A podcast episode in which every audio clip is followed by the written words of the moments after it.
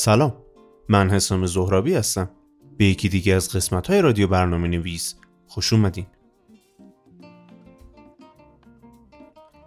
اخیراً گوگل از فریمورک جدید خودش با عنوان فلاتر رونمایی کرده.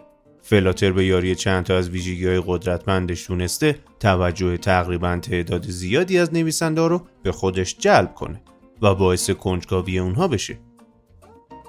فلاتر مبنی بر دارته، یک زبان سبک سی به سبک شیگرا که توی گوگل طراحی شده.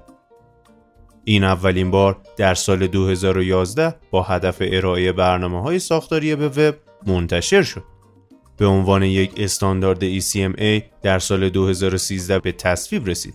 گوگل قصد داره دارت VM رو به مرورگر کروم خودش متصل کنه. فلاتر چیست؟ به گفته گوگل، کاربران برنامه‌ها انتظار دارن برنامه‌های شما دارای طراحی زیبا، انیمیشن‌های نرم و کارایی بالا باشن. توسعه دندان نیاز دارن تا بدون نگرانی برای کیفیت یا کارایی امکانات جدید رو سریعتر از همیشه بسازن. به همین دلیل ما فلاتر رو ساختیم. فلاتر فریمورک UI موبایل گوگل که یک راه سریع و واضح برای توسعه دهنده‌ها فراهم میکنه تا روی iOS و اندروید برنامه‌های بومی نیتیو بسازن. این به این خاطره که برنامه‌های ساخته شده با فلاتر از یک کد پایه ساخته شدن، مستقیما به کد بومی آرب کامپایل میشن، از پردازنده گرافیکی استفاده میکنن و میتونن به API ها و سرویس های پلتفرم مورد نظر دسترسی داشته باشن.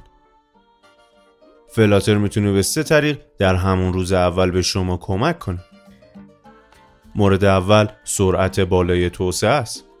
فلاتر برای سرعت بالای توسعه دهنده مهندسی شده. راه اندازی گرم با حفظ وضعیت این اجازه رو به شما میده که کد خودتون رو تغییر بدین و تغییرات رو تو کمتر از 1 ثانیه و بدون از دست دادن حالت برنامه مشاهده کنین. علاوه بر این، فلاتر با ابزار توسعه مشهور ادغام میشه. یعنی شما میتونید سریعا با ادیتور یا IDE که میشناسید و دوست دارید شروع به کار کنید. مورد دوم رابط کاربری منعطفه.